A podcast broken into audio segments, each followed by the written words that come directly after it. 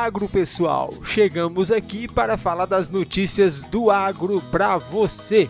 Sabia que reaproveitando o lixo orgânico da sua casa, você pode gerar material rico em nutrientes para o solo?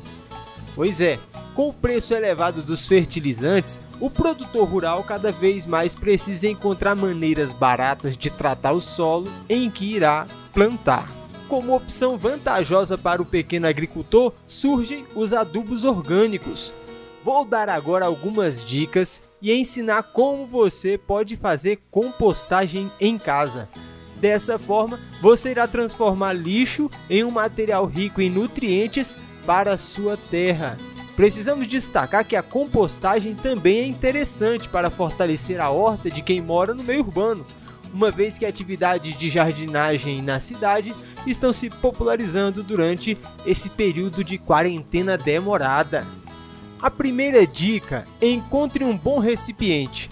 Em um espaço ao ar livre, escolha uma lata de lixo ou um balde de plástico para depositar seu composto é necessário que você fure o fundo do recipiente para que o chorume possa escorrer.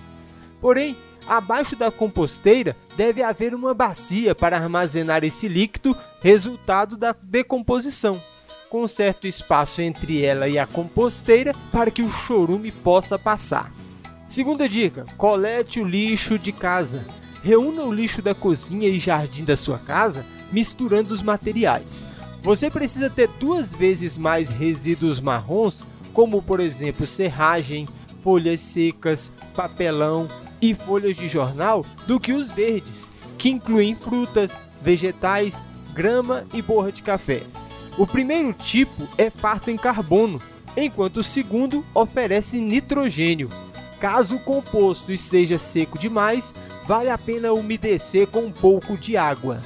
Terceira dica: organize o material na composteira. Aí na sua composteira, coloque uma camada de material úmido sobre três camadas do seco, pois isso irá acelerar o processo de decomposição. E a quarta dica: aguarde o resultado, tenha paciência. Durante as semanas seguintes, as sobras de comida e lixo se tornarão solo.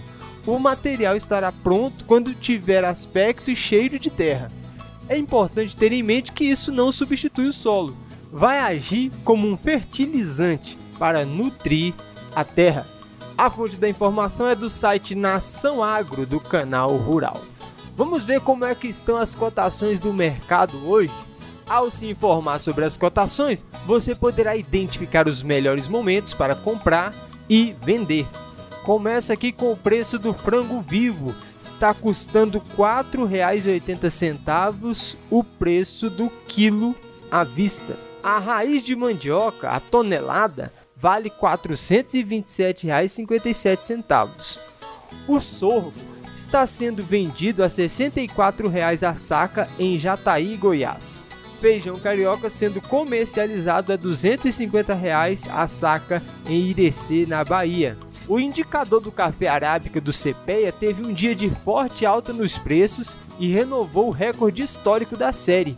A cotação variou 1,89% em relação ao dia anterior e passou de R$ 746,41 para R$ 760,51 por saca. Dessa forma, no acumulado do ano, o indicador valorizou 25,35%. Em 12 meses, os preços alcançaram 28,84% de alta. Agora a previsão do tempo. O tempo volta a ficar firme em Mato Grosso do Sul e não deve chover também no sudoeste de Mato Grosso, com o avanço de uma massa de ar mais frio e seco. As outras áreas do centro-oeste seguem com tempo instável e com chance de pancadas isoladas, principalmente à tarde. Ventos que sopram do quadrante sul deixam as temperaturas mais baixas e sensação de frio em grande parte do Brasil central.